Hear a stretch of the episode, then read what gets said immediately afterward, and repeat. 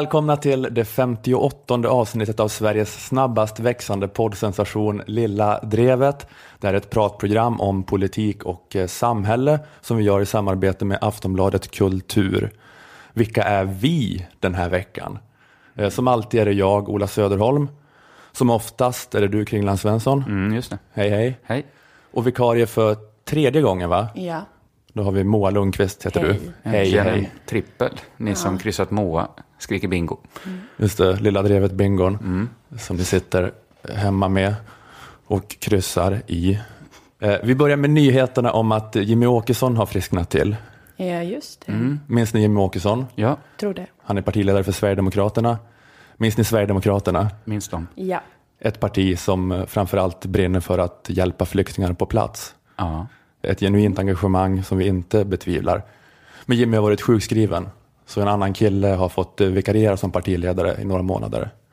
Eh, Men nu är Jimmy tillbaka och kan återigen vara ansiktet utåt för den här eh, rörelsen som, som är så besjälad av att hjälpa flyktingar på plats. Återigen skulle jag aldrig falla mig in att vara cynisk Nej. Nej, det är tur. när det gäller det här. Tycker han har en lite glad ton. Betvivlar som sagt inte en sekund det här genuina engagemanget för att hjälpa syrier på plats. Nej, nej. Det är ju inte heller det det handlar om detta. Det är ju att en sjuk människa har blivit frisk. Och det är stort för Sverigedemokraterna. De Jim- lama kan gå. Jimmy har ju en, Jimmy har ju en hjältestatus bland medlemmarna. Eh, Han är den här främsta symbolen för den här liksom resan in i finrummet. Han har varit med sedan när de bara liksom var ett gäng Ultima Thule-diggare med bombarjackor som stod på en parkeringsplats i Eskilstuna och skrek Rädda syrierna i Syrien. Eller hur? Ja, Jim, Bevara Syrien syriansk. ja, Jimmy har lyckats ta det där äh, hjälpa flyktingar på plats äh, frågan äh, ända in i riksdagen. Ehm, just det tänkte jag på, är Jimmy den enda manliga politikern som är sitt förnamn? Hmm.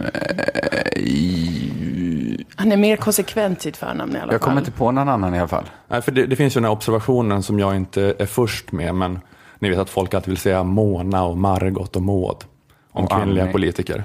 Ja, och så annars blir det så här Palme och Persson och... Reinfeldt och Löfven, Hägglund och manliga. Man är inte lika respektfull och formell mot de kvinnliga politikerna. Nej. Man är som en gå på i telefonförsäljare, bara våldför sig på en främmande persons förnamn.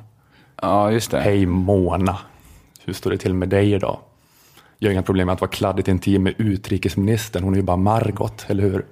Maggan ja. för helvete. Ja, men det ligger ju faktiskt något i det. Det är något vidrigt med att vara på first name basis med, med politiker. Det antyder ju att man är kompisar. Ja, ja precis. Det, ja. det finns ju en så här halvtomt, halvfullt eh, grej här. Mhm. Dels det här då, inte lika respektfullt formell, men å andra sidan familjär och hjärtlig. Varför ska vara- man vara det med sina makthavare? Ja men, ja, För de är så snygga. Ja, det kan vara det då. ja, men det kan vara något positivt också. Och kanske vara förnamn. Eller det är svårt att veta vad är, vad är bäst, vad förnamn eller efternamn med, med sitt folk. Jag tror man ska vara på efternamn. Eller? Ja, man utstrålar förtroende kanske mer då. Det här med att ha politiskt förtroende, ha kostym och glasögon och se bekymrad ut som Anders Borg. Det funkar bättre om man är efternamn med sitt folk. Ja, men det kan jag med om. Och man vill liksom inte släppa ut någon som man är på förnamn basis med på torget och skjuta det även heller. Man håller sig ifrån. Ja, just det. Ifall makten skulle korrumperas och vi blir tvungna att göra det så är det dumt att vara eh, du och bror med ens eh, tyranner. Det blir för personligt. Men då, då är det ju makthavarens perspektiv bättre att vara förnamn i det fallet. så det, finns, det. det finns för och nackdelar. Ja, jag ser mycket nackdelarna. Men det var, någon, ehm, det var någon som gjorde en undersökning om valrörelsen 2010 som hade märkt att det alltid i alla tidningsrubriker stod Mona möter Reinfeldt i debatt. Och det känner man ju väldigt så starkt själv också, att Mona och Reinfeldt, det är så det ska vara. Hon är Mona, han är Reinfeldt. Fredrik, så är det. Fredrik och Salin. Ja, men på, hade man sett den rubriken, Ja. då hade man ju blivit helt mindfuckad. Jag Sal- tänkte, Fredrik Salin. Är det inte han som recenserar filmer i God kväll? Ja, just han som är ganska snygg och sitter på en hög stol i Ganska rolig, ganska karismatisk. Ger fyra eh, stolar åt eh, nya Paul Thomas Anderson. Ja, men hade, man, hade man sett det Salin mot Fredrik, då hade man ju ja, man blivit helt mindfuckad. Man hade tittat på den rubriken och bara kisat. Så som man såg en 3D-bild, läste det igen och igen. Så dragit tidningen fram och tillbaka, liksom. kollar på olika avstånd. Man säger, va, va, vad är det här nu? Vem, va, va, vad tror ni att ni försöker göra nu? Vänta nu. Någon försöker med mig skämta Aprillo. Mm. Han hade blivit helt jävla vansinnig. Eh, ja. Ja. Det blir sådär, om du vet det här klassiska klippet från hur det lät i Radiotjänst Växel efter att de för första gången hade en kvinnlig nyhetsuppläsare. Det är Mm. Ja, det- folkstorm. Det är väldigt roligt. Det kan vi rekommendera lyssnare som inte har hört att leta upp och lyssna på. Ja, den, den känslan att alla är helt tokiga fast ingen vet riktigt varför.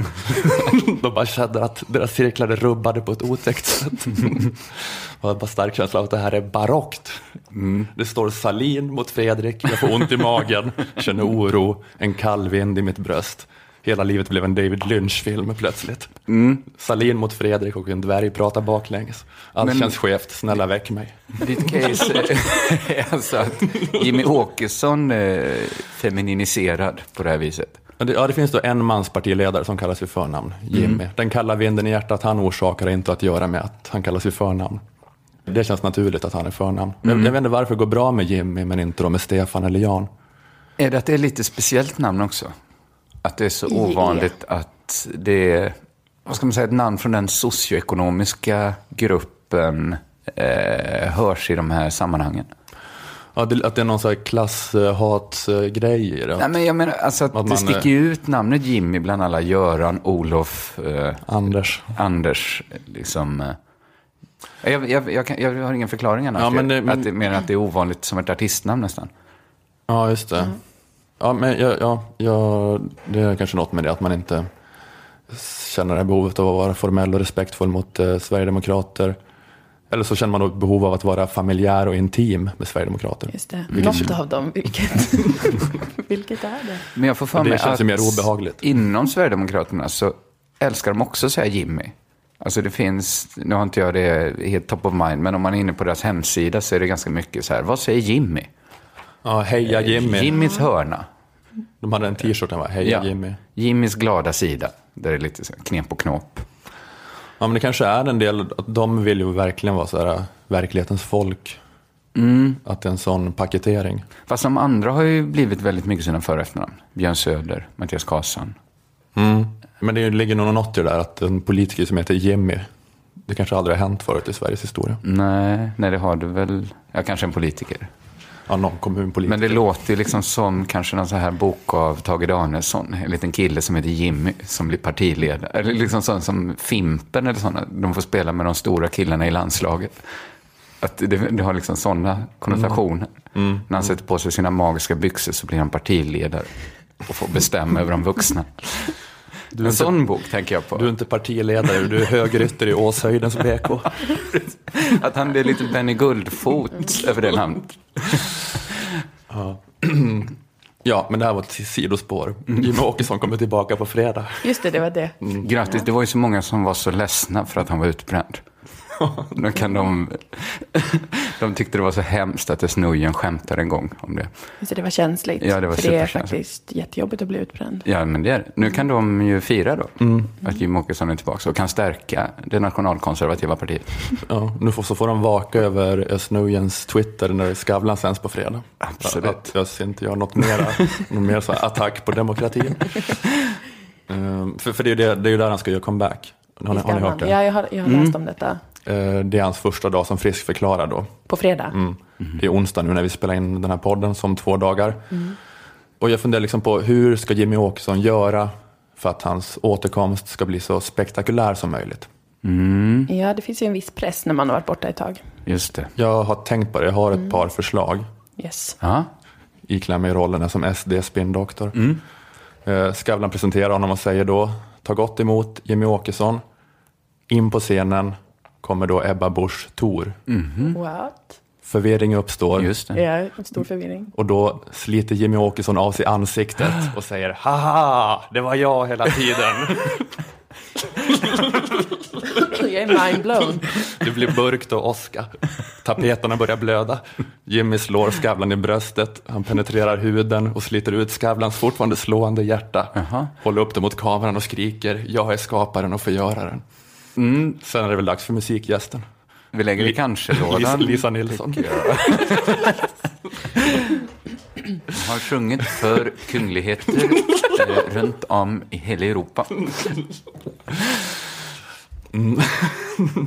Okej, ett annat alternativ. Ja, det är bra att det finns. Mm, ja, för säkerhets skull. Eh, Jimmy kommer in i Paris Saint-Germain matchtröja. What? Sliter av den, blottar sin bara överkropp som är superdeffad. Okej. Och helt nedklottrad med tatueringar. tatueringar med namn på några av världens mättaste människor. Så Karin, Göran, Anders. Och han säger då att om jag kunde hade jag skrivit vartenda namn på min kropp. Men det finns nio miljoner svenskar i Sverige idag som är jätte, jättemätta. Och allt för många av dem är barn.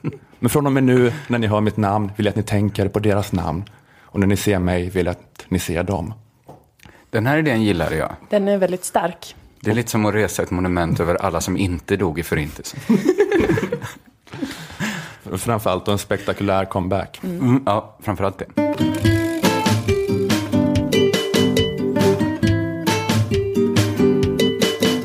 Det här är en podd, det sa du kanske Ola? Ja. Eh, ett radioprogram? Mm. Nej, en podd Ola. Inget radioprogram. Eh, vi får inte... lurar in mig i den Ja, jag lurar dig. Jag fick dig att säga ja till en grej. Nej, du höll din kyla där. Det var Ja. härligt att se. Eh, vi fick inte göra det här programmet på radion, eh, så vi gör det själva. Just det. Och nu skulle vi inte komma tillbaka sen som de bad oss. Nej. Ey.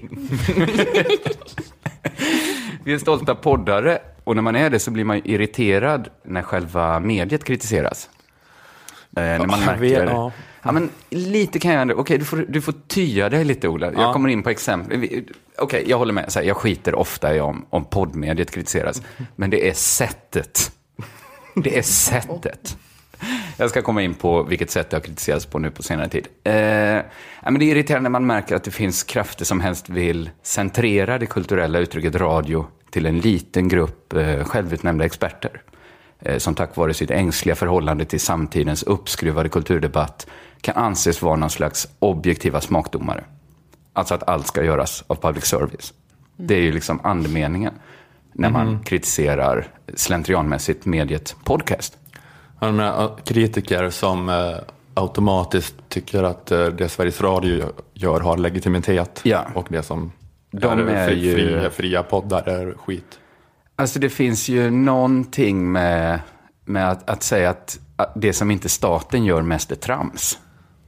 Om man skulle säga så, eh, det är bara trams. Därför läser jag bara böcker som staten ger ut. Därför lyssnar jag bara på musik från det statliga skivbolaget och bara radio från det statliga radiobolaget. Då är man ju lite av en tönt väl? Eller? Ja, det räcker inte tycker jag. Som, eh, Nej, jag tycker det, det, håller, inte det håller inte ihop. Ingen skulle vilja ha det samhället kanske, där staten gav ut all kultur. Eh, public service har ju liksom fördelar, men vad är det för fel på alternativ? Kan man fråga sig. Minns ni, eh, du kanske inte minns detta Moa, men Ola kanske minns när det bara fanns två tv-kanaler? Hur dålig tv det var. Det är, som min vän säger, hur länge ska vi behöva ljuga om att fem myror är fler än fyra elefanter var ett bra tv-program? Gick det då när det bara var två kanaler? Ja, det gjorde det. Och det sög något kopiöst. Det här är väldigt kontroversiellt. Det hör jag direkt fastän jag inte har en åsikt om fem myror. B. Det, alltså det konstigaste... alltså det, det, kon- Men det är också med Fem myror är väl att det är en remake bara. Det var väl en liten fattigmans öststatsvariant av Sesame Street ungefär. Att det är så här konstigt att det här är liksom så här kronan i juvelen i vår så Fast svenska Street hade barn-tv. liksom massor av barnpsykologer och kopplat elektroner till pupillen på barn för att se vad deras eh, liksom, ögon rörde sig på skärmen. Men man vet att liksom all- alla, så här, vår föräldrageneration, alla svenska proggare var så här, åh vad fint att vi har sån här barn-tv Exakt. i sosse-Sverige, som de inte har där i För det var ju- amerika- en sån här amerikansk skit. Och så är det liksom en jättedålig kopia av amerikansk kvalitet. Men det var ju så pedagogiskt. Varje vecka fick man lära sig en ny bokstav. Efter 28 veckor eh, så kunde man alla. Och det är så man lär sig läsa. Barn älskar när andra barn bokstaverar sina namn långsamt. Åh, vilket bra program. Vad är det på TV3? Snurre sprätt. Eller tre vuxna som sjunger sången om B. B, B, B, B, B, B, B. Eh, detta vet vi ju nu. Idag vet vi detta. Ändå finns det en utbredd skepsism och respektlöshet mot de eh, alternativ som finns till public service. Alltså då, eller till public service-radio här då tänkte jag prata om, alltså poddar. Mm. Lång introduktion bara för att berätta att jag läste en krönik av Nina Lekander. Okej. Okay. Mm -hmm. Rubrik, här är poddarna som du ska lyssna på i år. Och sen kommer en märklig inledning. Jag läser här då ur eh, Nina Lekanders text. Spänd. Jag får lov att erkänna att jag, likt Sam Sundberg i Svenska Dagbladet, är om inte direkt allergisk, som smula pressad av poddar. Eller åtminstone överflödet av dem. Särskilt när de befolkas av röster som är bara alltför fnittrigt eller flabbigt mysöverens med varandra i uppåt en timme, vilket som Sundberg påpekar är en oändlig tid i jämförelse med att skumma en 10 000 tecken lång bloggpost. Det här är alltså en människa som är nästan allergisk mot poddar. Just som känner... har valt att att, du gör en lista över de poddar. Att vara poddrekommendatör på Expressen. Trots att hon känner ett äckel över att det finns så mycket poddar. Hon är pressad över att det finns så mycket poddar. Hon ansåg att hon hade kompetensen att rekommendera poddar till svenska folket. Och det tyckte hennes chefer att hon hade. Mm. Eh, kanske blev de lite bekymrade när de insåg att deras avlönade poddrekommendatör berättade så öppenhjärtligt om sin poddallergi. Eh, men bara tanken på att ett annat medium skulle behandlas på det sättet. Eh, du har aldrig tittat på tv, vill du bli vår tv-rekommendatör? Tipsa folk om vilka serier som går. Du är allergisk mot filmer där en hora gift sig med Richard Gere. Du kan väl vara vår Pretty Woman-expert på redaktionen. och vilken tid det tar att lyssna på en podd. Oändlig tid i jämförelse med att skumma en 10 000 tecken lång bloggpost säger alltså Nina Lekander och Sam Sundberg i Svenska Dagbladet. Helt riktigt. En timmes podd är ju en av de grejerna som tar längre tid än att läsa en bloggpost. Mm. Mm. Det, det, får vi nästan acceptera att det finns det saker. Timme då. Det tar en timme, en entimmes podd tar en hel timme. Det får man vara inställd på redan när man trycker på play. Att när ett så 50 minuter så ja, precis, det, blir 50. Det, det, är så jävligt. Så du har liksom eh, 1800 tecken till ditt förfogande att skriva en, eh, liten grej i Expressen. Om du inte och, och, och du slösar och... då 100 tecken på det här konstaterandet. att det tar att en timme är längre än fem minuter. en oändlig lång tid i jämförelse. Mm. Eh, det får, ja, Nina Lekander får göra det valet. Sina, mm. Hon får disponera sina 1800 tecken så det är hon vill. som är experten som ska rekommendera poddar mm. för Expressen Kultur. Eh, hon skriver så här till exempel. Nu vräker även proffsen i Sveriges Radio ut poddar. Jag har lyssnat på några, varav superproffsen Daniel Öhman och Bo-Göran Bodin hittills är bäst. Mm. Sveriges Radio har riktiga superproffs. Det är de här som håller på att avslöja Saudi-vapnen hela tiden. Mm. Gräv. Det är de, de är ju proffs liksom. Mm. Ja. Och sen följer liksom ett tipsande som mest inriktas mot eh, Sveriges Radios reguljära program, heter det så? De som ändå sänds ut i, på FM-bandet liksom. Mm. Just det, men går att lyssna på som podd De går också. även att lyssna på podd. Vad är skillnaden? Frågar sig Nina Lekander. Jag nästan berätta. Så här, det är ingen skillnad. Det är exakt samma program. Det är ingen skillnad alls, Nina Lekander. Roligt, hon gillar Kalle Linds eh, Sveriges Radio-podd Snedtänkt. Mm. Skriver, nu ser jag att serien har pågått länge, men är märkligt oomskriven. Beror det på att den proddas i Malmö? Nej, Nina Lekander. Det beror på att sådana som du skriver om poddar. Folk som inte har en enda aning. Ingenstans förklaras det varför Expressen valt att fokusera på SR-poddar i sina eh, professionella rekommendationer. Den här, eh, den här texten var bara ett svep över SR-poddarna? Att de struntar i övriga poddar? Hon nämnde 15 poddar. 14 av dem råkade vara producerade av Sveriges Radio. Mm. Sen var det Flumskolan okay. också då, som görs av vår kollega Johannes Klenell för mm. Aftonbladet också. Det är ju liksom som att rekommendera böcker från ett förlag och inte kommentera det och tycka att det är rimligt. Men visst, så får man göra. Men jag tänker så här att kanske är det så att en människa som är närmast allergisk mot poddar inte har så bra koll på poddar. Jag bara slänger ut det. Ja, man känner ju spontant att det finns en risk att man håller sig undan poddar lite om man känner att man hatar eh, Om man har podd. den här allergin. Mm. Att man då kanske går den enkla vägen i brist på kunskap och bara kollar vad finns på SR.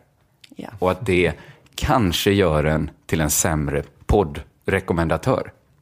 Jag bara slänger Kanske, upp det som, ja. som liksom något man skulle kunna fundera på. Absolut. eh, och lämnar Nina Lekander i det här. För hela metaforiken med att vara allergisk kommer från en krönika av Sam Sundberg från januari i år, som Nina Lekander gillat och länkat till. Hon har skrivit en som har kommit nyss i Expressen, en Exakt. krönika, och där, då citerar hon Den, det är Steve Semsam Sundberg. Sam Sundbergs Andas barn, mm. Nina Lekanders text kommer ur. Det är han som skrivit eh, krönikan Livet är för kort för pladderpoddar. Nej, men de, tar det på stort allvar ändå. Ja, det är ju delar av ditt liv, ditt enda liv, som går till spillo när du lyssnar på en podd. Jag har ett eh, sånt perspektiv hela tiden att nu, nu är det mitt liv som går när jag sitter och lyssnar på Tror den här. du eh, eh, Sam Sundberg sitter ner och kissar? Inte en chans. Slösa tid. Kissar hårt. Han kissar i handfatet. Här ska inte spillas onödigt liv om mitt enda liv. Han inleder sin krönika så här. Jag vet att det är förskräckligt omodernt, men man rår nu inte för sin kropp. Och om jag kan stärka andra som befinner sig i samma situation är det värt stigmat som det medför att avslöja min diagnos. Vad tror ni det är för diagnos han har? Eh, allergi mot podd. Aha, jag lider av poddallergi. Han. eh, sen kommer riffet eh, som vi känner igen från Nina Lekanders artikel om att poddar är så långa.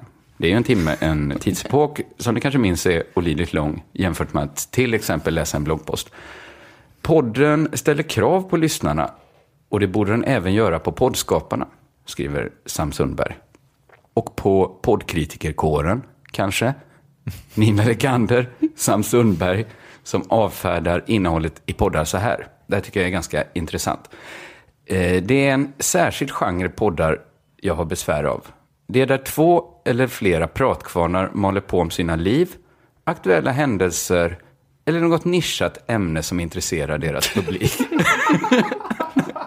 alltså inte alls som radio. Detta är signifikant för poddar. Ja, Det är, det är oerhört många kategorier och genrer som avfärdas i en mening där. Det blir jävligt svårt att vara radioskapare efter. och man ska tillfredsställa Steve Semsam Sundberg Men det, det, finns, här. det finns en kvalitetsskillnad mellan podd och radio som han har eh, noterat. Eh, han skriver här vad som utmärker poddar. Det pågår ofta timvis, som ni vet. Just det, Det är enormt just det. lång tid. Omsorgsfullt fyllda med ett intellektuell substans som hade räckt för en kvarts genuint bra radio. Så att det är bara en fjärdedel så bra som radio. Kan, po- mer än så kan poddar inte bli. Okej. Eh, och då frågar jag så här, okej, vad är det för jävla substans i hans artikel? Ska vi undersöka den intellektuella substansen i Sam Sundbergs artikel? Jag tänkte göra det genom att utgå eh, från ett citat han har här, där han tassar in på de intellektuella markerna eh, när han eh, citerar Marshall McLuhan, som ju är en intellektuell gigant. Så här skriver den intellektuellt substansfyllde Sam Sundberg. Mediet är budskapet, som Marshall McLuhan sade. Och budskapet är inte bara att vi lever i en narcissistisk tidsålder där behovet av att höras och bekräftas driver människor att spela in sina småputtriga konversationer, utan också att vi drabbas av en intellektuell ensamhet som driver folk att lyssna. Hänger ni med? Eh, man kan lyssna på poddarna och så får man en känsla av, av att lyssna på innehållet så får man en känsla av vilken narcissistisk tid vi lever i. Med- För att alla pratar. alla pratar om sig själva och alla lyssnar bara på folk som pratar om sig själva.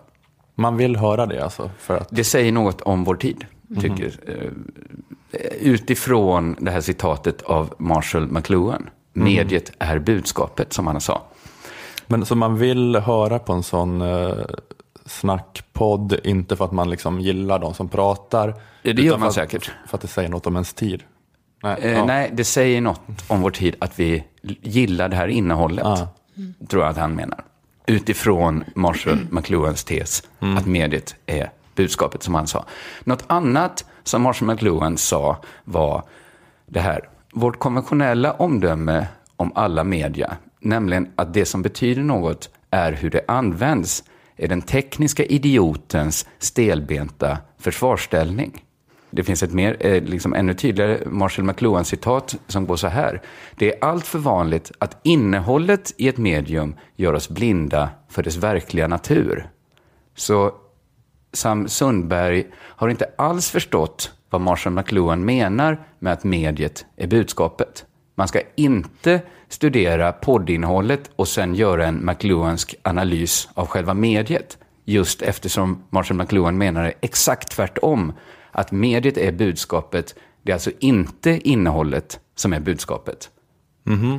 Alltså det här kan man ju tycka vad man vill om, men om man nu tar in Marshall McLuhan så kanske man inte ska eller om man nu ska ta in och stödja sig mot en större intellektuell röst så kanske man inte ska välja en som tycker precis motsatsen. Nej, det, håller, det håller inte helt för granskning då? Inte för en så substantiell intellektuell text. Mm -hmm. eh, nej, men alltså om vi bara, jag är absolut ingen expert på Marshall McLuhan, eh, men jag kollade igenom efter att ha läst eh, Kollade Sam Sundberg. Wikiquotes? Jag läste faktiskt i, i hans berömda bok. Och det, som jag kunde förstå så talar eh, Marshall McLuhan om media som en teknisk form. För honom kunde liksom en glödlampa, det är ett media. Mm -hmm. Det är den tekniska formen som är budskapet. Media eh, som i sina olika tekniska former påverkar vår kollektiva varseblivning och samhällets sätt att organisera sig. Alltså så här, som ett exempel, med den tekniska formen tryckpressen skapades individualismen och nationalismen på 1500-talet. Det är vad Marshall McLuhan menar när han säger att mediet är budskapet. Det har liksom ingenting att göra med om talmedlet kanske känns pladdrigt när det hörs i en podcast. Alltså det här var inte meningen att göra någon sorts McLuhansk eh, genomgång som kanske passar på en medie och kommunikationskurs eh, A. Men jag bara tyckte det var intressant, för det här borde ju den intellektuellt substansfyllde Sam Sundberg veta. Han kanske har något intellektuellt substansfyllt syfte med att felanvända Marshall McLuhan. Men hur, hur, menar Marshall McLuhan med det? Eller det är kanske inte det vi ska fastna vid. vi kan klippa bort det. Ja, vi kan, vi kan men, prata om det. Vi kan prata om det. Men alltså, bara för att jag förstår, alltså media, att nationalismen och individualismen uppstod, beror inte det på innehållet i vad som trycktes i tryckpressen? Det är det han menar att det inte gör. Han hans analys är liksom ett försök att gå bortom den tanken. Att man inte tittar på eh, vilken, liksom, han, han är mycket mer, en mycket större teknologisk, vad ska man säga, teknologisk determinist. Mm. Att eh, tekniken, alltså vilka teknikformer som mediet kommer i, mm. är, det, är liksom en motor för samhällsutvecklingen. Alltså det har väldigt lite att göra med det som Sundberg eh, skriver om. Det är, ja. mest, det, är mest det. Mm, eh, mm, så att mm. egentligen var det lite onödigt okay. att ja. show off här. Och dessutom är det ganska komplicerad teori. Så att jag, mm. jag, det är inte säkert att jag fattar den fullt ut. Eh, men jag fattar tillräckligt mycket kanske för att kunna säga att när Sam Sundberg avslutar sin artikel med att säga att livet är för kort för förklätt snicksnack. Att jag då känner att jag håller med Sam Sundberg. Fuck you. Verkligen fuck you. Dra åt helvete.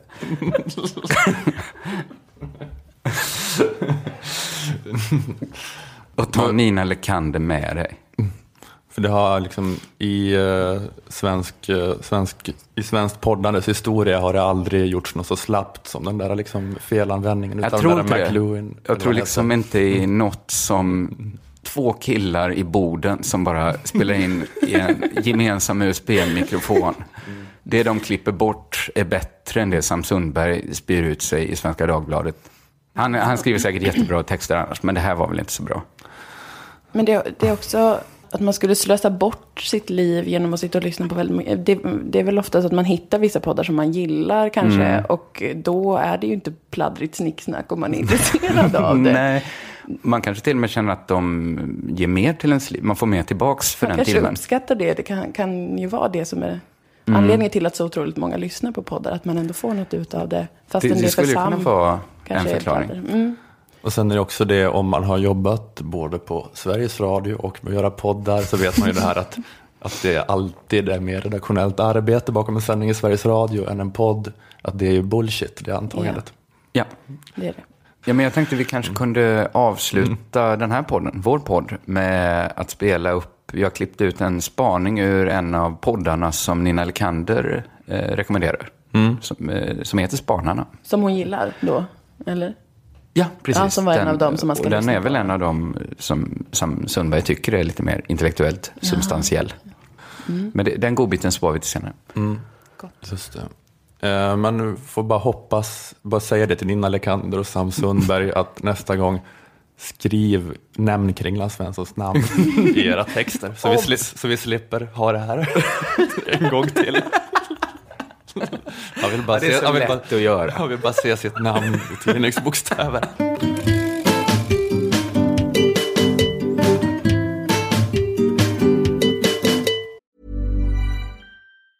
Say hello to a new era of mental health care. Cerebral is here to help you achieve your mental wellness goals with professional therapy and medication management support. 100% online. You'll experience the all new Cerebral Way, an innovative approach to mental wellness designed around you. You'll get a personalized treatment plan from a therapist, prescriber, or both in a safe and judgment free space. Your Cerebral therapist or prescriber will outline a customized plan with clear milestones along the way so you can get to feeling your best. With Cerebral, you're not alone in your mental health journey. We're here to empower you to live a fulfilling life. So take that first step towards a brighter future and sign up today at cerebral.com slash podcast and use code ACAST to get 15% off your first month. Offer only valid on monthly plans. Other exclusions may apply. Offer ends July 31st, 2024. See site for details. Eh, Det är eh, hårt i Göteborg nu för tiden. Japp. Det är inte längre bara Volvo-bilar och eh, självömkande Indy som produceras i Götet. Nej. Utan också IS-krigare och maffiabossar. Eh, Det var ju den här dödsskjutningen nu för några dagar sedan på en restaurang i Biskopsgården. Eh, Och apropå den har det varit eh, diskussioner om vad som är anledningen till att det här stökiga har uppstått. Ja, just det, det brukar bli det. Vad är anledningen till att det finns områden i Göteborg och i alla andra städer där ungdomar tycker att den mest realistiska karriärmöjligheten är kriminellt gäng? Eh, Och eh, anledningen är ju politik. Statsunderstödd systematisk segregation. Det som i Sydafrika kallades apartheidlagarna. I Nazityskland kallades Nürnberglagarna. Det finns som, som ni kanske känner till också i Sverige idag, men vi kallar det det fria skolvalet. Okej. Du, är- du, har, du har härlett dig dit och det känns eh, spännande. Jag, jag uppskattar hur det här startar. Ni vet hur det är, eller ni vet hur det var. Kanske inte när Moa var liten, men när jag och Kringlan var små. Då gick barnen eh, betydligt oftare i alla fall i blandade skolor. Det fanns några plugghästar och några limsniffare i varje klass. Eller som det brukar heta, elever med olika typer av socioekonomisk bakgrund. Ja, jag känner, jag, det låter bekant att det kan ha funnits en sån tid. Ja, jo men det gjorde det. Elever som kommer från hem med olika inkomst och utbildningsnivå.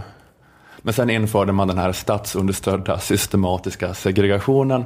Man bestämde att nu ska alla plugghästar gå på en skola och alla limsniffare på en annan skola någon annanstans. Man Okej. beslutade att de privilegierades valfrihet, deras rätt att välja att slippa träffa någon som har det sämre ställt, var så viktig att de bestämde att vi ska ha ett samhälle med mindre social rörlighet än i en Jane Austen-roman.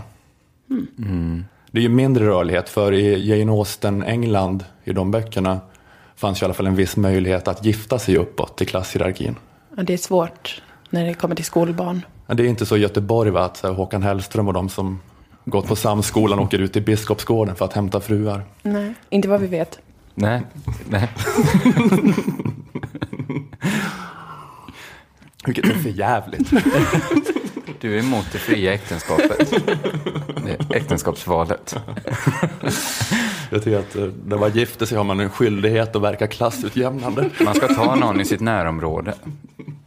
Höghusområdet intill. Du som är villabarn ska ta dem från höghusområdet intill. Annars blir det som i Sydafrika. Man beslutade i riksdagen att vi ska ha ett klassamhälle. Skolan ska inte vara en plats för klassutjämning eller integration, utan de som går på vissa skolor ska vara fact for life, bestämde man. Eh, Resten av världen inspireras av skolan i Finland, Sverige inspireras av skolan i The Wire. Ni vet hur det är. Svenska politiker har haft en brinnande längtan att få återskapa det här The Wire-idealet. Att också den här känsliga killen som egentligen har ett bra läshuvud, att också han ska börja jobba som crackförsäljare. Mm. han ska aldrig få reda på att det finns andra jobb. Så kliniskt befriad från förebilder ska hans värld vara. Det har funnits en bred politisk konsensus om det här. Mm. Yeah. Jag vet inte om ni har läst det, men eh, Essan Fadakar, eh, som är cirka vår ålder, alltså din och min ålder Kringland, eh, skrev en artikel i Aftonbladet om segregationen i Göteborg. Jag såg att han gjorde det, sen läste jag den inte ändå. Mm. Men det var om att han växte upp i Bergsjön och på Frölunda torg i Göteborg. Mm. Men han gick på en skola där det även fanns barn från närliggande villaområden. Och han hade kompisar som hette citat Henning, Fredrik, Tommy och Niklas. Rejäla namn. Eh, men nu är situationen som eh, fotbollstränaren Gregory sa i Studio 1 eh, för ett par dagar sedan. Det finns flera skolor där uppe som inte har en enda svensk barn. De får inte träffa andra personer, de får ingen nätverk. De bara stannar sinsemellan och tittar på äldre ungdomar som gör dumheter och har dem som modell. Det var fotbollstränaren Gregory? Ja, precis, ja. som bor i Biskopsgården. Tränar ungdomar i fotboll. Ja. Eh, men just det att växa upp i ett sånt område idag och heter Esan eh, är sannolikheten att du känner någon som heter Henning, Fredrik, Tommy eller Niklas 0 procent. Mm -hmm. mm. Uh, ungefär lika stor är chansen att du kommer bli en etablerad mediafeja i Stockholm och få en fin titel när du blir stor som Twitterchef på Aftonbladet. Han föddes på rätt sida murens fall. Är det det du... Ja, precis. Men vi har då valt att göra det här. Mm, vi har valt det. det. här och vi visste mm. att det skulle bli så här. Eh, Bo, Bo Malmberg, professor i kulturgeografi, eh, har studerat det fria skolvalet. Det hemska tycker jag är när man ser på det att det här visste vi egentligen redan när det infördes. De internationella studierna som visar hur skolvalet påverkar segregationen är entydiga. Det är medelklassgrupperna som utnyttjar det.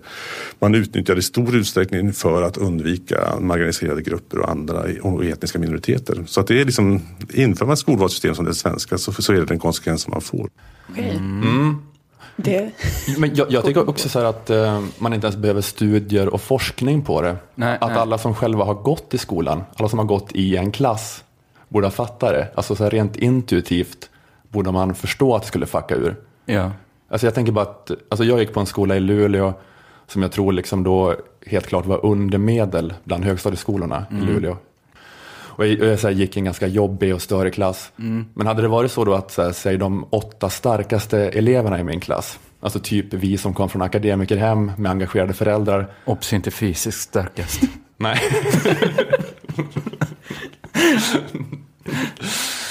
Nej, just det. Inte vi som var bäst på maktlekar. slå, slå på axeln tills en gav upp. Um, ja, men typ vi som kom från akademikerhem med engagerade föräldrar, att, att det hade varit den stämningen att våra föräldrar hade flyttat oss till en skola någon annanstans i stan. Mm. Alltså då hade ju studiemiljön i min klass gått från halvkass till helt sjuk. Mm. Mm. Eller hur? Jo, jo, men jag känner igen exakt samma sak. Som när jag gick i skolan. Ja, man, det hade ju bara varit så här kaoshantering för läraren då. Mm. Hoppas på att alla klarar G med minsta möjliga marginal. Det hade inte så existerat någon överkurs eller någon så högre nivå att sträva efter. Nej.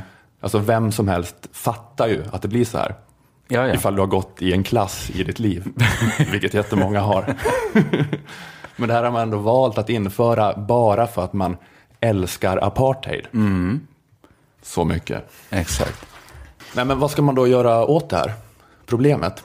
Jag sticker ut hakan och säger att det är ett problem. Ja, men jag håller med. Mm, De har gjort eh, en grej i Nyköping. Den stad som vidtagit drastiska och helt eh, nya politiska lösningar för att bryta segregationen är Nyköping. Där la kommunen ner fyra högstadieskolor och öppnade istället en enda skola. Och Det är en skola med den uttalade ambitionen att den ska vara jämlik och den ska blanda elever från olika bostadsområden, kulturer och sociala bakgrunder. Aha. Ja. De gjorde en jättestor skola. Ja, men det är i praktiken man kunde göra för att få stopp på skiten och att bara sluta med den. Alltså kommunpolitikerna i Nyköping har tänkt utanför lådan mm. och kommit fram till att en grej man kan göra för att motverka segregationen är att sluta segregera. Ja, mm. det är ett listigt knep. Ja, eh, har det funkat då? Det, blev man ju, om det, det är jobbigt om detta blev en katastrof för alla England. en eh, mardrömsskola med det tusentals elever. Det är som har, har det sämst också. IS har aldrig värvat så bra som från den här skolan. Hedvig och Niklas och Tommy, de är i Syrien nu.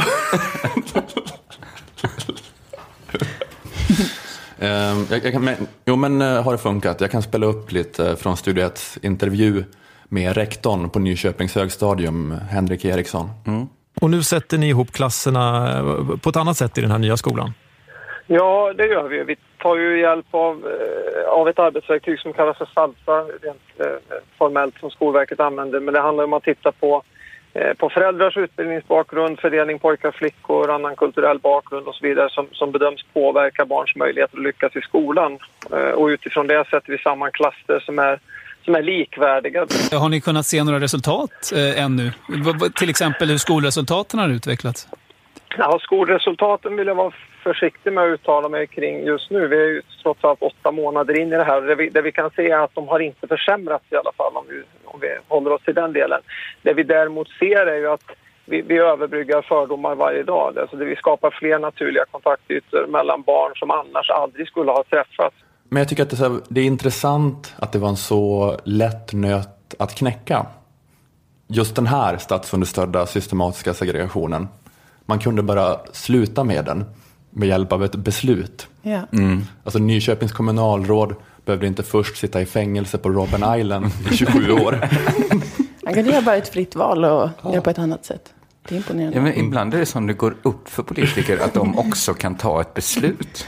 Att så här, Ja, Det räckte, vi bara, vi, vi bara slutade med det här.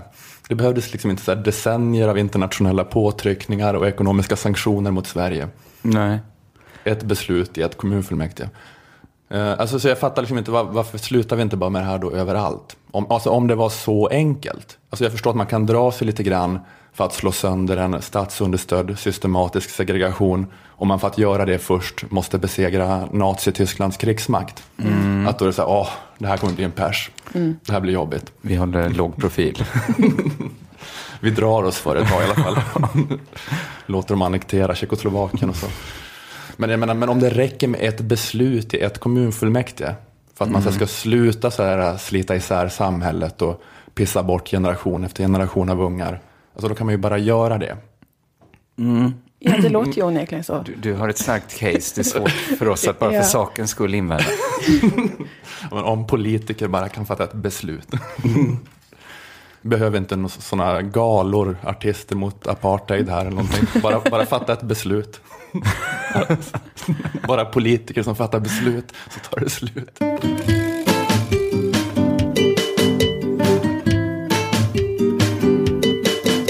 Eftersom att jag är lite av en filosof så brukar jag lyssna på programmet Filosofiska rummet i P1. Som ni kanske har hört. Jag tror det är det som krävs för att man ska få titulera sig filosof. Ja, jag tror också det. Ja. Senaste avsnittet handlade om eh, tiggare faktiskt. De eh, fattiga människor som då kommer oftast från Rumänien eller Bulgarien. Som försöker försörja sig i olika EU-länder och då på det sättet utnyttja den fria rörligheten. Som bara var tänkt för 32-åriga ingenjörer från Zürich. Så Ja. det är lite av ett, ett problem runt om i Det Europa. blev inte som man tänkt sig. Det var en bummer. Den här romantiska bilden vi hade målat upp blev nedsolkad av att... Att även fattiga ville röra sig. Det var Ja. Just Det var det. synd att man inte tråkiga nyheter. bygga en sån dörr som bara passade viss. Ehm, Ingenjörsformat hål i muren runt Sverige. Som en ingenjör kan hoppa in. Nästan alla aspekter av tiggeriet har ju redan då diskuterats, debatterats. Man frågar sig, vems är ansvaret för de här människorna som lever i misär? Är tiggeriet organiserat, har många pratat om. Ska man ge pengar? Eh, Är det fel att mörda en tiggare och elda upp liket? Och så vidare. Har folk, folk Ja. har ställt frågorna och det har liksom dragits upp om och om igen, de här olika frågorna. Eh, inte bara i Sverige, men väldigt mycket i Sverige. I Sverige också. Men Situationen med tiggeriet och, och alla de eh, problem det för med sig filosoferades det kring i Filosofiska rummet i P1, senaste avsnittet. Det var dags att öppna en ny dörr, lyfta på ett nytt öga som man säger, om man är filosof. Öppna ett nytt öga, kanske. Få nya perspektiv. Var du, hade de tagit med många från det romska communityt som var där och delade med sig av sin? Tokigt nog kringlan så var det inte så Det var många. inte så? Eh, utan det var inte någon. Nej, det var filosofer. Eh, programledaren i Filosofiska rummet eh, presenterade ämnet för dagen på det här sättet. Som skuggfigurer i en Dickens-pjäs. Tilltufsade, tandlösa och frusna. Så hukar de i våra städer, skakar sina pappmuggar. Please, Mr Please. Hej, hej. Ja, Bra imitation tyckte jag. Det är en jag imitation som kan höra blundade hemma och då var det som att gå över Möllevångstorget. det var inledningen till programmet i alla fall. Tiggare, vi vet hur de är. Mm. Tandlösa ovårdade. Lite over the top i sina misäruttryck kan man tycka. Blir nästan inte trovärdigt. Ta ner det lite. Ta ner, vi fattar att ni inte har cash, men hur illa kan det vara? Verkar osannolikt att man inte har råd med en tandprotes till exempel. Så eh, insinuerades det här, inte, eh, inte jag som säger det. Eh, och det var två filosofer som var inbjudna att samtala om vår moraliska plikt gentemot de här eh, Dickens roman-lajvarna som nu är på ute. ute. Finns det en moralisk plikt? Vad kan vi bedöma som en nödsituation? Och har vi då en plikt att hjälpa till och så vidare? Det var det som man skulle prata om. Men det viktigaste som hände i programmet var att de öppnade upp för ett helt nytt perspektiv. Ett perspektiv som innebar att tiggare kanske skulle kunna lyssna på det här programmet och lära sig lite om hur deras tiggeri faktiskt påverkar medmänniskorna. Alltså oss, vi som inte tigger. Det är lite spännande. Ja, Alltså det var vinkeln på programmet. Nej, det blev. Det var inte, det var inte den uttalade vinkeln Nej, nej. på programmet. Det, den uttalade vinkeln var tiggeriet och vår plikt att hjälpa. Mm. Men man gick igenom, det var 40 minuter långt det här, filosof, och det var mycket, mycket tankar och Inte en känslor. oändlig tid, men det är ju uppe är och tassar 40 där mot timmen.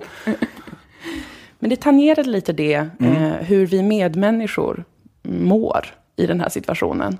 Mm. Hur vi som inte tigger mår av tiggarna. Ja, ja, ja. De, klassiska dilemmana som eh, om Gud är allsmäktig och Gud är god, varför ska jag då känna pyttelite dåligt samvete när jag Precis. går med en nyköpt iPad förbi eh, EU-migranter som ligger i brun snö och Mm. Exakt. tigger? Det som har ansatt filosofer sedan Aristoteles, Ja. den frågan. Mm.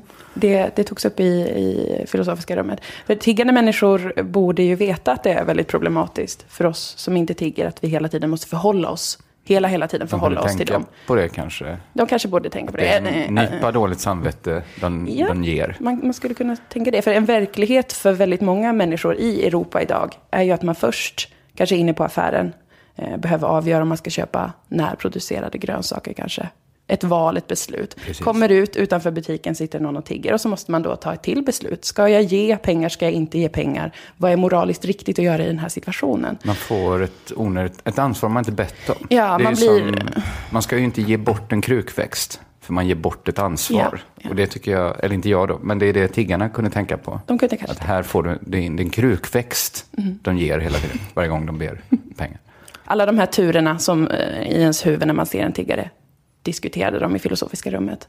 Och tiggare runt om i landet skulle kanske kunna lyssna på filosofiska rummet och förstå precis hur många turer som sätts igång i ens huvud när man ser någon utslagen på gatan. En av filosoferna berättar i det här programmet vad som är en av de svåraste sakerna att hantera för oss som inte tigger när vi ser en tiggare. Nämligen att eh, många tiggare ju är romer och att man eh, är lite osäker på hur de eh, kör, om man säger. Hur, vad, är det, vad är det de kör med? Sådana faktorer som man tänker på. Det kanske inte påverkar om man, huruvida man skänker pengar eller inte, men det är sånt som man kanske tänker på om man inte är tiggare. Eh, han förklarar det så här. Hur ser man inom den romska gruppen på värdet av utbildning till exempel? Hur ser man på, på värdet utav att arbeta utanför den egna gruppen, att vara anställd utav någon som inte själv är rom till exempel? Där, där finns alltså kulturella faktorer som också ska kommer de in. i sam- påverka mig i mitt beslut att skänka eller inte Nej. skänka? Nej, Nej. det är sånt som man kanske tänker på, men Ja, eh, lite föreställningar kring romer. Men som självklart inte påverkar hur, om man skänker pengar eller inte. Men eh, det kan vara bra för tiggande romer just att veta att det gör saker med en människas huvud. När man inte riktigt vet hur en fattig rom förhåller sig till utbildning och till att ha ett jobb. Nej. Det gör saker med en medmänniskas psyke att eh, stå i ovisshet. Man kanske, man kanske får ett ännu större kval när man står där med sin femkrona. Så tänker man, är du en sån där fattig rom som inte ens gillar utbildning? Kanske man tänker. Och väljer att gå och slänga sin femkrona kanske i en önskebrunn istället. Och önskar sig en värld där man med säkerhet vet hur romer förhåller sig till skola och jobb. Eller ge det till en student på Lunds universitet. Så att den kan forska och sen kan kanske bli och filosof. Prata om det mer. Ja. Men det finns en misstänksamhet om att romerna, det, det kommer inte förändra deras situation i grunden att vi fortsätter ge dem pengar, antar jag. Ja, det, är bra. det tar de upp mycket. Ja. Mm. Jag- Jag tror att det är få som ger pengar till romer som har den förväntningen på att deras pengar ska göra den skillnaden. Ja, nej, men egentligen är det nog inte så fel att fråga sig vad som händer, nu ska jag inte förstöra caset här, men i oss som ger när vi ser en rom. För det finns ju ingen större anledning att ge pengar till tiggare. Du ska vara med i filosofiska Ja, rummet okej. nästa avsnitt. Nej, ja, nej, nej, det kommer inte förändra situationen i grunden antagligen. Nej, mer än att man inte kan värja sig för stunden, att man får så dåligt samvete. Det är skönt för en själv, men det hjälper ju ingen människa. Men det kan väl ge dem en bättre dag. Ja, Allt det här avhandlades även i filosofiska Mm, rummet. Eh, men jag valde ju nu att fokusera på vad tiggare kan lära sig av Ja, filosofiska rummet. Eh, om hur eh, människor känner inför det här fenomenet med tiggeri. Eftersom att det var väldigt återkommande. Och något som de som tigger kan försöka förstå är att vi som inte tigger har känslor. Vi är människor som precis vem som helst som du ser ute på gatan. Och vi bär också med oss de mest elementära rädslorna inom oss. Och när vi ser en, en tiggande människa så kanske vi liksom känner väldigt mycket olika saker. För vi har känslor. ja det har vi. Och det här är ett filosofiskt svårt område som vi är inne på nu. Men, men vi ska lyssna. Där finns alltså medlidandets respons som är den första. Man ser en utsatt människa man vill göra någonting. Va? Men sen finns det också en annan respons, jag vill inte bli lurad. Va? Det är fruktansvärt kränkande att bli lurad av någon människa, även om den människan har det sämre än en själv. Alltså man, man tycker inte om det för man känner sig dum. Är, är, jag, så- är jag så godtrogen så att så fort någon, någon ser, ser ledsen ut så håller jag upp plånboken? Liksom då, va? Okej. Ja, det är viktigt här- att, här att förlorar tiggarna förstår den här aspekten eh, och respekterar den. Att vi kanske kan känna medlidande, men framförallt kan vi känna rädsla. Vi som inte tigger har alltså känslor. Mm. Vi går igenom ett långt, ett stort känslospektra när vi ser någon som tigger. Och det kanske vore på sin plats med lite respekt för de olika rädslorna, som till exempel att bli lurad, att Det bli blir kränkt. statusförändring. Helt plötsligt är det de som står över oss och lurar oss. Ja. Att det är det man är orolig för. Men hur ska det åtgärdas då, att vi ska slippa känna de här känslorna? Alltså behöver, behöver de en sån där öppen redovisning då? Eller för att folk är rädda att bli lurade, att det är någon slags organisation bakom att... Det är Ja, det, min det, lösning är ju då att tiggare lyssnar på filosofiska rummet Ja. och sen förhåller sig till det genom att kanske sätta upp en skylt där man skriver gillar utbildning plus jobb.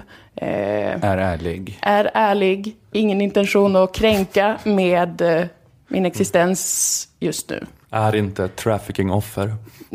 Till Det, exempel. det, Om är man bara, inte det är är bara en myt. Kanske ha lite olika informationsskyltar, ja. Skulle väl vara eh, ett sätt att komma runt det här sorts väldigt komplexa problemet. Stämplar. Så att man Kanske. intygar att det, det är sant det som sägs på Kanske skyltarna. kan ha en kontrollmyndighet som stämplar Jag vissa har två skyltar. barn som inte får mat om ni inte skänker pengar. Ja, men för att det, det innebär väldigt mycket problem det här med eh, filosofiska problem som sagt, filosofiska problem med att man känner starkt, man vet inte vad man ska ta sig till och tiggarna behöver förstå det. För att det som också är ett väldigt eh, stort problem är ju att man kan få dåligt samvete när man ser en människa som tigger. Och det är också någonting som jag tänker, varför fattar inte tiggarna det? Att hela den här eh, Dickens roman eh, karaktärgrejen och att man sitter där liksom, åh, lite deppigt. Så. Det orsakar en känsla av dåligt samvete. Och vet ni vad dåligt samvete gör? Eh, Det gör oss ledsna. det gör det. Mm. Det är ingenting bra med det. Man får heller inte hamna i den här situationen där de går omkring med ett konstant dåligt samvete. För, för världen blir inte bättre av att människor mår dåligt av att, att de, de anser att de aldrig kan leva upp till sina förväntningar. Visst blir världen inte en bättre plats av att man känner det här dåliga samvetet när man ser Nej. någon som lever i otrolig misär? Nej, Och det här måste tiggarna respektera på ett bättre sätt. Ja, jag ser ju det som den enda lösningen. Försök att tigga på ett lite mindre martyrigt sätt. Jag kanske liksom, eh, jag vet inte. bottnar ni i ert martyrskap? Ska de fråga sig. Om inte, ta upp den nivå. Det, det, det gäller liksom att när någon kommer fram som inte tigger så får man lite grann försöka se lite pigg och fräsch ut kanske. Mm. Lite som att det inte är så farligt. Visst, det är lite tråkigt. Det har varit roligt med lite pengar. Ja, men det är inte hela Det världen. är inte som att världen går det under. det. Det är inte som att jag inte har något annat som jag kan ta mig till. Utan ja, men lite mer positivt. Så att vi inte ska behöva gå runt med dåligt samvete, vi som inte tigger. Man vill inte att det ska, det här med att ge pengar till tiggare, man vill inte att det ska bli som att så här, hälsa på farmor på ålderdomshemmet. Att det bara är en så här dåligt samvete-grej. Nej, Att, Ja, för det gör ju inte situationen bättre. Det Nej. blir ju bara mer jobbigt att gå runt och bära på allt det här. Ja, vi vill inte ha den relationen mer för att vi, och det är egentligen, Det är av kärlek. det är av kärlek. Precis. men för annars skulle man kunna tänka sig att dåligt samvete kan ju vara en motiverande kraft. Kanske, för liksom en större folklig uppslutning. eh, Att ställa krav på att kanske göra något åt situationen i Rumänien. Eller är jag en sverigedemokrat nu som tycker man ska lösa problemen på plats?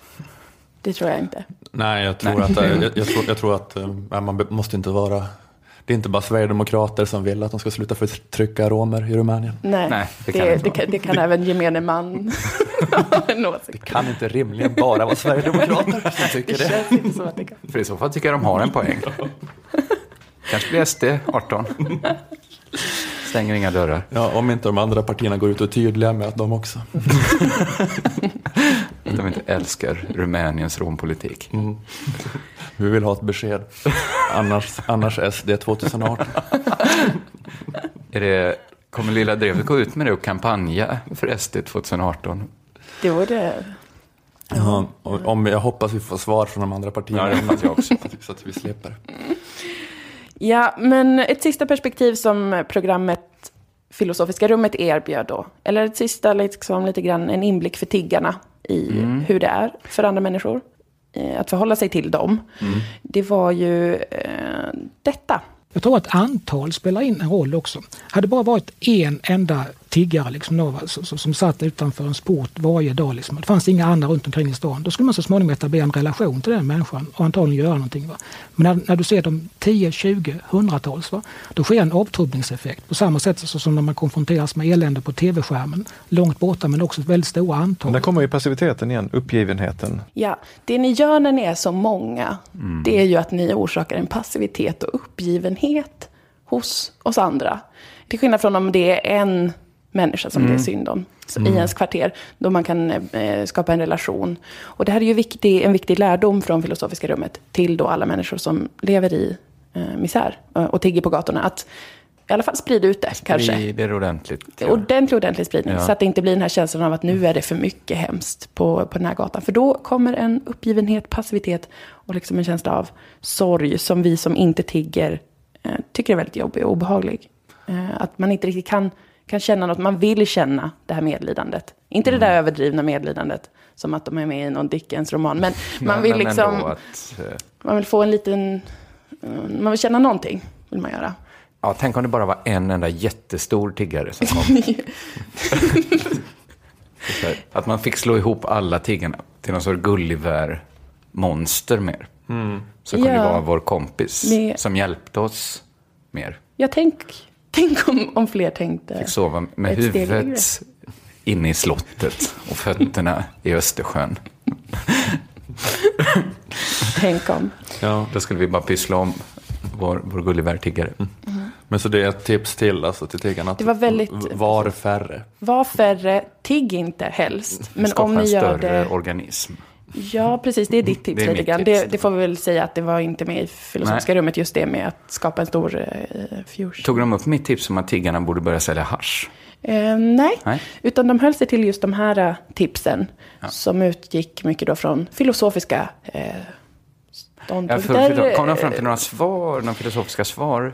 Nej, utan det var ju mycket att filosofera kring hur det känns när man ser en människa i misär. Ja. Eh, och att det känns dåligt. Och att det vore bättre om det kanske inte var så. Sen var det ju ett samtal. Det var ju olika Mm, Det- åsikter. Det var ja. lite fram och tillbaka självklart. Men det genomgående tycker jag ändå var att det var många eh, konstruktiva tips. Om man som Mm. väldigt eh, fattig människa som lever i misär vill veta hur man ska göra för att liksom inte skapa det här obehaget hos oss som inte tigger. Nej. För någonstans är det viktigt att vi verkligen, verkligen kommer ihåg att det är ett stort problem att man mår väldigt dåligt. It takes two to tango. Exakt. Ja. Lika goda kålsupare och så vidare.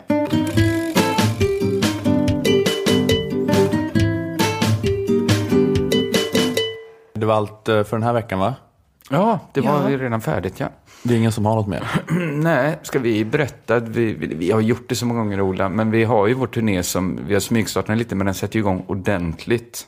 Ja, för nu kan vi ju säga det att det är väl eh, första april, det är på- på onsdag, så är det i Malmö. Kan jag få komma in gratis? Ja, det får du. Tack. 2 april är det i Växjö. Ja, och sen eh, rullar det på. Eh, det finns en Facebook-sida och en Wordpress-sida man kan följa. Det, det är mycket enkelt att hitta. Ömhet, en stand-up-turné med killarna från Lilla Drevet. Det är det klatschiga namnet namn. på Facebook-sidan. Och sen finns det omhetsturnén.wordpress.com. Men ja, precis. Malmö och eh, Växjö nu, eh, här närmast. Innan vi slutar, så bara, jag tänkte på, jag lovade ju det här, jag vet inte om vi, vi, vi kan se om det håller för att spela. Men jag tänkte vi skulle spela upp ett exempel ur en av de rekommenderade poddarna. Just det, en sån eftersträvansvärd podd.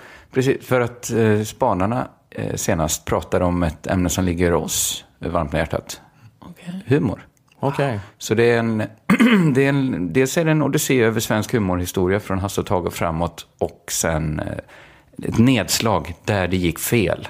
Oj. Och sen en förhoppning om vad som kommer hända i framtiden. Av en människa som inte på något sätt är initierad, som inte vet någonting om humor mer än en vanlig handbollspappa på stan.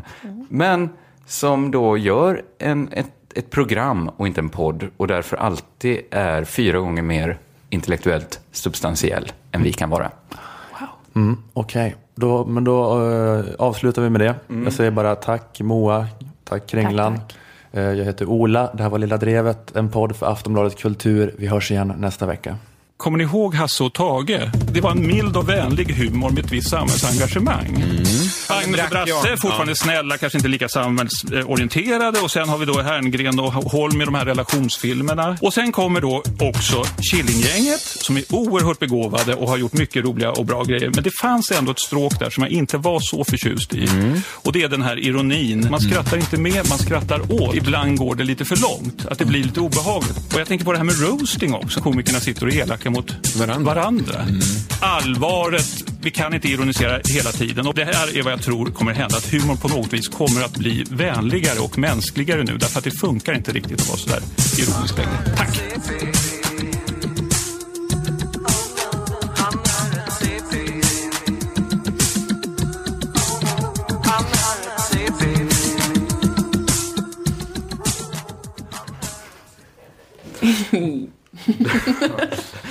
Vad var det för låt? Det var Onkel Konke, CP-Åke.